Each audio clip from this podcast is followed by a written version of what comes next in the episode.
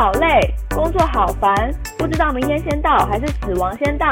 把握当下，用力散播欢乐，散播爱。各种荒谬爆笑的家庭事都在 Drama Six。Drama Six 陪你笑看人生大小事，快乐度过每一天。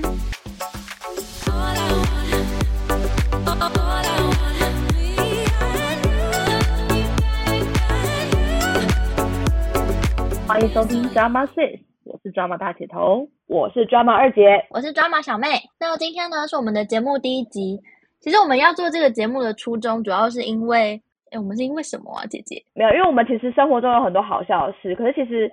我们都记得，只是我们没有把它好好留下来，所以我们就希望可以透过这个方式，把我们家庭的一些故事留下来，这样子。平日的上班真的太累，有一些压力在身上。那在晚上的时刻就会很想要让自己放松下来，好好的跟自己相处，但是又很想要把握假日的时间与家人相处。可是很长假日是不够用，不够做自己的事，不够跟家人相处。人生就这样流逝，而且这几年有非常多的人就是这样就走掉了。其实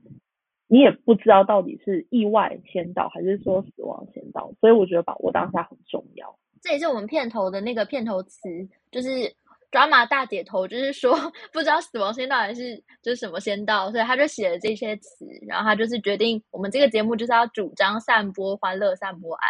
然后我们的节目主要就是以分享家庭的事情为主，所以这一集会来跟大家聊聊有失智症的家属该怎么办，因为我们就是深受失智症其害的家属，可是我们已经挺过来了，所以大家请不要担心。今天就是会分享我们怎么面对失智症这个东西，然后我们家人遇到失智症发生什么状况。那今天我们要来跟大家聊聊有三件事，第一个是家里有失智症的长辈会遇到什么情况，第二个是我们怎么面对。最后一个是面对失智症的心态，那我们就会简单分享一下我们家里遇到的失智症长辈发生什么事，然后我们怎么应对的，以及最后我们如何挺过来这件事情。所以就来跟大家分享我们家失智症的老奶奶。那从大姐头开始，大姐头是老奶奶最爱的、最爱的孙子，大孙，我们都叫他大孙。呃，其实我们家老奶奶哦，她不是真的奶奶，她是我们家的 grandma，她是外婆。那其实因为呢，我们从小我们家三个都是外婆带带我们长大，就是爸妈工作嘛，然后都是她带我们。然后其实她对我们三个是有比较偏心，偏很大的部分的心，就是只爱我们三个，尤其是我个人。那因为呢，其实我们从小跟她一起相处，也跟他比较有感情。那呃，也知道他就是平常跟他相处的模式。那因为他从以前就热爱藏东藏西，然后带着那些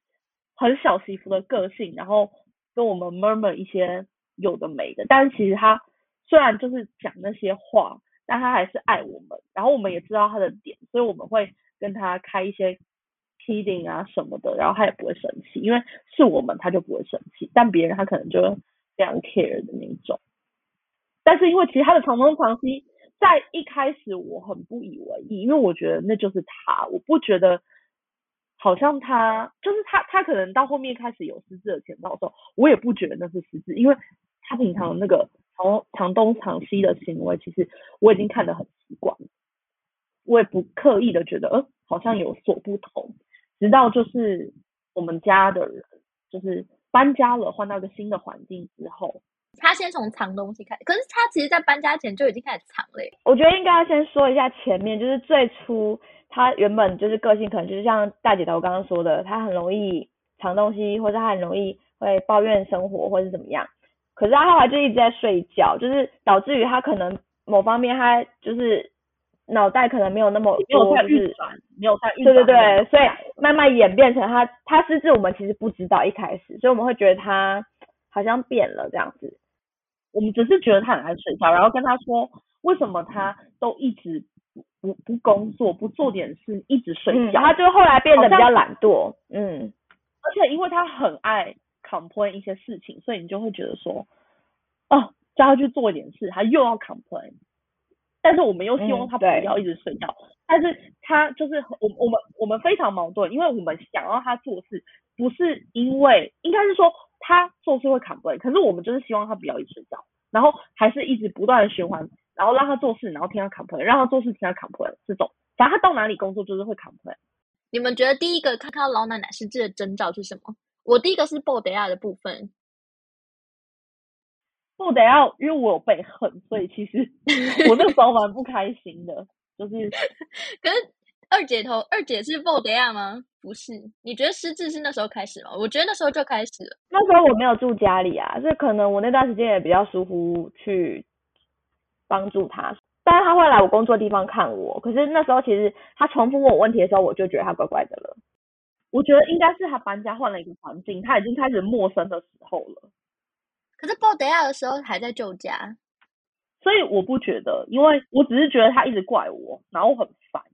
因为他个人就是很热爱带各式各样的鲍德亚的中文叫做 袋子，就是购物袋，然后他的购物袋呢，就是。去依据他个人的说法，就是他那些购物袋都是从他以前什么 Okinawa 时代买来的，所以他热爱那些袋子，然后就是装在身上的袋，就是装在身上的就是手提袋里面，然后出去有又要拿什么抢什么东西的时候，他就会拿出那个袋子。可是他某天就一直说他那个袋子不见了，然后因为我跟他睡同一间房，他就一直说我偷他东西，我偷他 boss 呀，但我真的完全连那个。布袋本人长什么鬼样子我都不知道，然后他就说是我偷的，然后我就觉得很冤枉，因为我根本没，我根本连那看一个一个印象都没有，然后就是我一直说是我，然后他就是每次都一直找，然后找到就是还跟我妹告状说，他以后不要参加我的婚礼，就因为我偷他的袋子，我偷他的布袋呀。可是我跟他做豆芽真的没有任何的恩怨呐，我就是不，我才不会去偷他东西，还要被他误会很烦，因为他一直很爱 murmur，我就不喜欢碰到他的东西。那我问你，记不记得最后在哪里找到找到那个袋子的？我真的不记得，但是某天好像就是有人说找到了那个东西，就是很可怕，那个东西就是找出来之后就是以洗清我的罪名，但不是我找到的，因为我没有印象我找到的，是我是我找到的，在玄关。那边，但是他在玄关为什么可以被遗忘那么久？其实不太知道。可是那时候，那时候老奶奶真的是半夜会爬起来，然后疯狂找她的 body 啊，真的。然后他就会找不到，又对大姐头非常愤怒，就直接说 什么，他就直接抢他，就是掏起来 body 啊的，他直接抢他。他会说：“我拜托你还给我，我拜托你还给我。”他就他讲台语，他说：“我拜托你吗？真的，他求你。”我对他 o d 超没心，我从那时候就开始恨那个到不行，因为我很希望某天他找到之后就还我一个清白的领域。哎 b o d 事件中，你们还有什么印象深刻？就是他失智的症状，就是瓢虫事件呢。就是其实我们家的家人在这段期间，就是我们后来搬了家，然后呃好几次我们其实都为了帮他找钱包而花了很多很多时间。那瓢虫这个东西是我们当时买来，是觉得说是救我们的救命救命的一个算是一个小物，因为只要装了一个控制器在钱包上面，一个我们就收着，只要他的包包不见，我们按一下就知道他包包在哪里。我们当时都觉得说太棒了，就是我们的神器，我们都觉得一定非买不可，还想说要不要一次买一百组算了。后来呢，就是开始一开始其实有几次就是还蛮顺利，都有找到。可是有一次我们全家人在烤肉。我们在一楼烤肉，然后烤一烤之后，老奶奶却不见了，她整个晚上都没下来吃，我们就觉得很奇怪。然后当我们找到他的时候，他在他在房间是汗流浃背，在他的在房间汗流浃背，然后闷到不行，就是全身都湿透了，只为了找那个钱包。然后我们就按了秒钟之后，发现居然没有。我们就你知道我我知道为什么没用，你要解释一下为什么没用。你知道是瓢虫，我们找到是瓢虫本人，不是他钱包，要把瓢虫跟钱包分开。要要讲一个题外话，因为我们的老奶奶非常喜欢铃铛，只包包上只能挂铃铛，其他东西都不行。可是偏偏她铃铛有一百万个，所以每个包包上面都有铃铛，所以你如果摇说找到铃铛，也不见得是找到包包。好，所以 我问你，如果你听到铃铃铃，然后找到拉起来，不是不是钱包，是钱袋子，你会怎样？就会很绝，就会很绝望。好，然后后来呢？我我记得那天我们烤肉，我我猜我个人啦，我不知道别人，我可能只吃到五片肉不到吧，因为我整个晚上都在找那个钱包，然后重点是奶老就是老奶奶还不断的说啊是无啥物钱啦，啊毋过内底嘛是有一寡证件，他就是 care 到不行，但是又一直就是装没事，但明就是 care 到不行他的东西，然后就一直给你压力。最后帮他找的人在那个房间里面大概有可能十几个孙子吧，有包含就是阿嬷她自己姐妹的孙子也来帮忙找，就是已经是别别人的孙子也帮他找了，不是只有我们。然后他就说找到的话，说后来切掉我要掐你甲崩，我就我就真的很受不了，因为当时就是已经很烦，很热，就说你本来就应该要请客，因为真的是很辛苦。然后我们就最后是我知我记得是我找到的，我在一个箱子里面。好不容易挖到，我还举起来说在这里，然后就摇那个铃铛，然后阿妈就非常高兴说，哦，我敲你假崩，我敲你假崩，然后我就觉得那真是应该，那顿饭要要得到还真累，不是想要他敲我们假崩，可是他我们一找到之后，我就会说好，你马上给他请我们吃饭的，因为我们很累，我们也汗流浃背，热的要命。所以其实是失智症的家属是可以买这种东西的，就是你可以确保东西是可以完整的在那个物件上面就没问题了，不会像我们这样找到汗流浃背。我可以解释一下那个瓢虫的一切，就是那个瓢虫它是有一个瓢虫造型的感应器，然后另一个装置是控制器，所以你可以拿着控制器，然后去找那个，就你点了之后，它就会有红灯。亮灯就告诉你瓢虫是哪个方向，然后你就往那个地方迈进。你就越按它就会，如果瓢虫讯号越强，那个亮灯就会越多，然后你就可以继续往那个方向找。后来我们找到就是那个瓢虫尸体，然后被遗忘在那个纸箱里面。诶 Grandma 很强，他把它分开。诶好，我觉得他其实不是故意分开的，因为他就是他不明白那个瓢虫的意义，因为他觉得他的钱包只能挂铃铛，所以他就觉得很奇怪，可能就是因为这样就把它分开了。但那次之后，我们就发现瓢虫策略没用，我们就又回到那个找钱包的地狱里面。那你们你们是怎么面对这件事？其实一开一开始你们都是理解失智症，我们不理解，而且其实我我在后来我自己觉得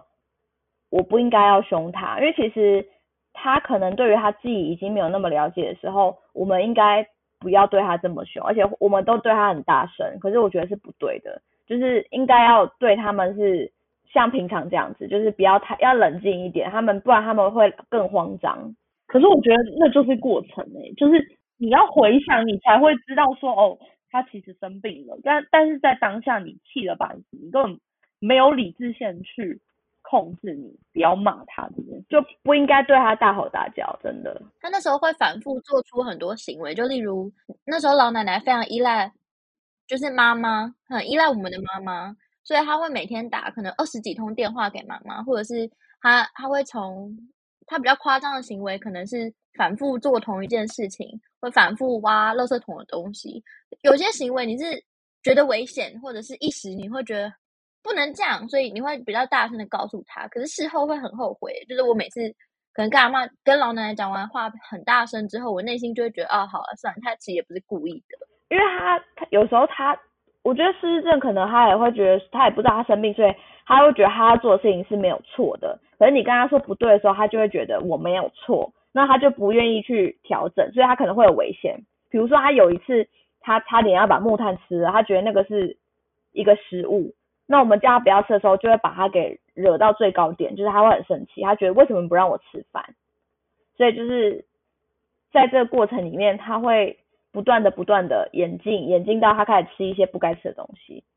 可是他并不知道那不能吃啊，他已经无法判别那些东西是不是食物，还是一般不可以吃，或是什么样的东西，或是危险的东西之类的。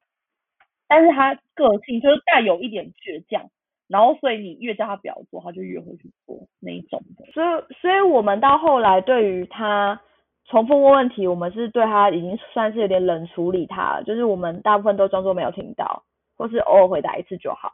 但是对于他的一些行径，我们可能已经开始会规定他只能坐在某些椅子上面，因为为了安全，就是大家都还要工作，就只能够用这些方式。可是其实好像对于对他来说也不是好的方法，就是我觉得应该需要是多陪伴他吧，只能够就是可是。因为大家真的也是都需要有自己的工作、自己的生活，所以可能有点难，但是就是家属们应该是要多陪伴他。可是我问你，多陪伴是不是很难做到？因为你不可能你二十四小时都在他旁边，他永远会有状况。其实你很难真的做到平心的陪伴他。欸，如果他今天反复问你一个问题三百次，你不会觉得很烦躁吗？尽管你知道他生病，依赖某个人，你就会觉得。对于不依赖那些人，可能会觉得说，哦，那就丢给那个依赖的某个人啊，反而比较对他们来说比较轻松。可是其实被依赖的那个人很累，因为他就可能一直被夺命连环扣之类的，然后一直被找。其实我觉得蛮累的。可是我们大家都不想要成为那个被依赖的人，说真的就是这样。可是其实他已经生病很久了。你们还记得他会在六日大家在休息的时候？猛搭电梯吗？就是一楼、四楼、一楼、四楼，就是这是他的过程。他就会在家里一直不断的上楼下楼，然后绕整个家，然后再上楼再下楼，然后再绕，然后就流汗，然后他也不知道该停了这样子。可是那是后来又再搬了一个地方，他在还没有搬到那里，在瓢虫的那个地方的时候，他就已经会除了瓢虫事件之外，他会一直找他的钱。然后他钱又很爱塞在他很多的手提袋里面。我记得那时候就是觉得他怪怪的时候，就是开始在他房间装监视器，然后我妈就会透过监视器看他在做什么。他其实从那时候就怪了，因为搭电梯已经是后面了。嗯，然后我妈就会从监视器看到他很长不睡觉，然后灯亮着在找一些东西，一直在找东西，就开始觉得他真的变很怪。嗯嗯嗯，开始，然后他会。因为我妈房间就在他隔壁，他会一直要开门找我爸妈，就是找我妈，就是从那时候开始，你就开始好像意识到这件事情不是只有单纯的找东西这么简单，已经不一样了。然后你说的电梯，就是因为又在搬了一个地方，他才你就开始意识到他变得严重。因为一开始在前面的那个地方是没有电梯可以搭的，就是不不应该换他的环境啊，因为他们很怕的是没有安全感。他最他最认的是他最原始的那个家，因为我记得他一开始搬到那个瓢虫的地方，他非常抗拒，他一直说他要搬回去原本的家，因为我们我们知道就是搬家也没有办法，所以我们必须要很快去适应，尤其我们又要工作，那没有办法想那么多，因为我们就是要上班，可是他就是比较多时间呐，而且他又生病了，他当然会一直就是想那些事情什么的。就是觉得那时候也好忙哦，从忙的里面，他也渐渐的开始进化，一直进化，一直进化。我们来总结失智症的进程。通常失智症开始的症状，就是会先从找东西开始，然后第二个阶段，他会开始从身边的人开始怀疑啊，就是他觉得说他的东西一定要藏起来，睡觉前一定要藏起来，不然会被偷走。可是他藏了，他隔天又找不到。所以这这这个时候我们就已经是开始，连我们都要帮他找了。然后第三个阶段，第三个阶段就是他已经开始会执着某一些问题了，例如他会问你说，今天午餐吃什么？然后两分钟之后就说今天午餐吃什么？然后最后就是最严重的阶段，无法分辨很多东西，然后也不记得人了。也许潜意识里面会有，但是你这样突然问他，他讲不出来的。而且他会有一些焦虑、忧郁，会紧张，然后出现幻听这一部分。好，那我们最后分享，我们觉得应该要如何面对失智症的心态？就我们已经经历过了，然后我们可能觉得我们中间有一些错做错的地方，我们可能可以再改进。我们应该要用什么样的心态来面对？要多一点包容，多一点耐心。我知道很难，因为我们自己其实也都是在后面回头来看才。知道，就是我们当初应该要这样。除了我们自己面对的积极状态之外，我觉得他们的心态其实也很重要。很多人都忽略，就觉得他们生病了，好像他们的情绪就不需要被照顾。那我觉得照顾长辈的情绪也是蛮重要的。嗯，因为其实我跟 Drama 小妹还蛮常在去养老院看他的，然后其实他还是有喜怒哀乐的，只是他不记得而已。所以有时候我们我我们去，我们可以先感受到他，哎，今天心情怎么样？那如果他心情还好，我们就会逗他开心，他也会笑，或者他也有时候会不理我们，就是这都不一定。但是我觉得，就算他今天不知道，还是要照顾他们的情绪，而且要尊重他们。我觉得尊重他们很重要。好，那我们再整理一下，我们觉得要如何面对的心态。那大姐头你讲，你从你的开始，觉得怎么样面对的心态是比较好的？我觉得很难，就是耐心，但是很难，耐心跟包容心，可能是我自己觉得最重要。那二姐头呢？我就是也觉得，如果再一次，我会更有耐心的对他，然后我不会对他那么大声。希望在他可能最闹的那个时间，我应该要陪伴他最多，就是不要错过那个时间，这样。那我觉得还是。就是除了我们自己要更多耐心跟包容之外，还要照顾到他们的心情，我觉得是很重要的。那我们今天分享的就是失智症的家属，别害怕，我们挺过来了。希望这一集对你有帮助。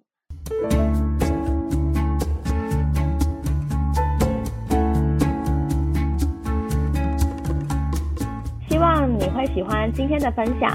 也欢迎分享给你可能喜欢的朋友哦。如果你对这一集内容是有共鸣的、有心得或有任何建议，都欢迎留言给我们，也欢迎截图收听节目的画面，分享在你的脸书或 IG 现实动态，并 take drama six IG 账号，drama six 陪你笑看人生大小事，快乐度过每一天。我们下次再见，拜拜，拜拜。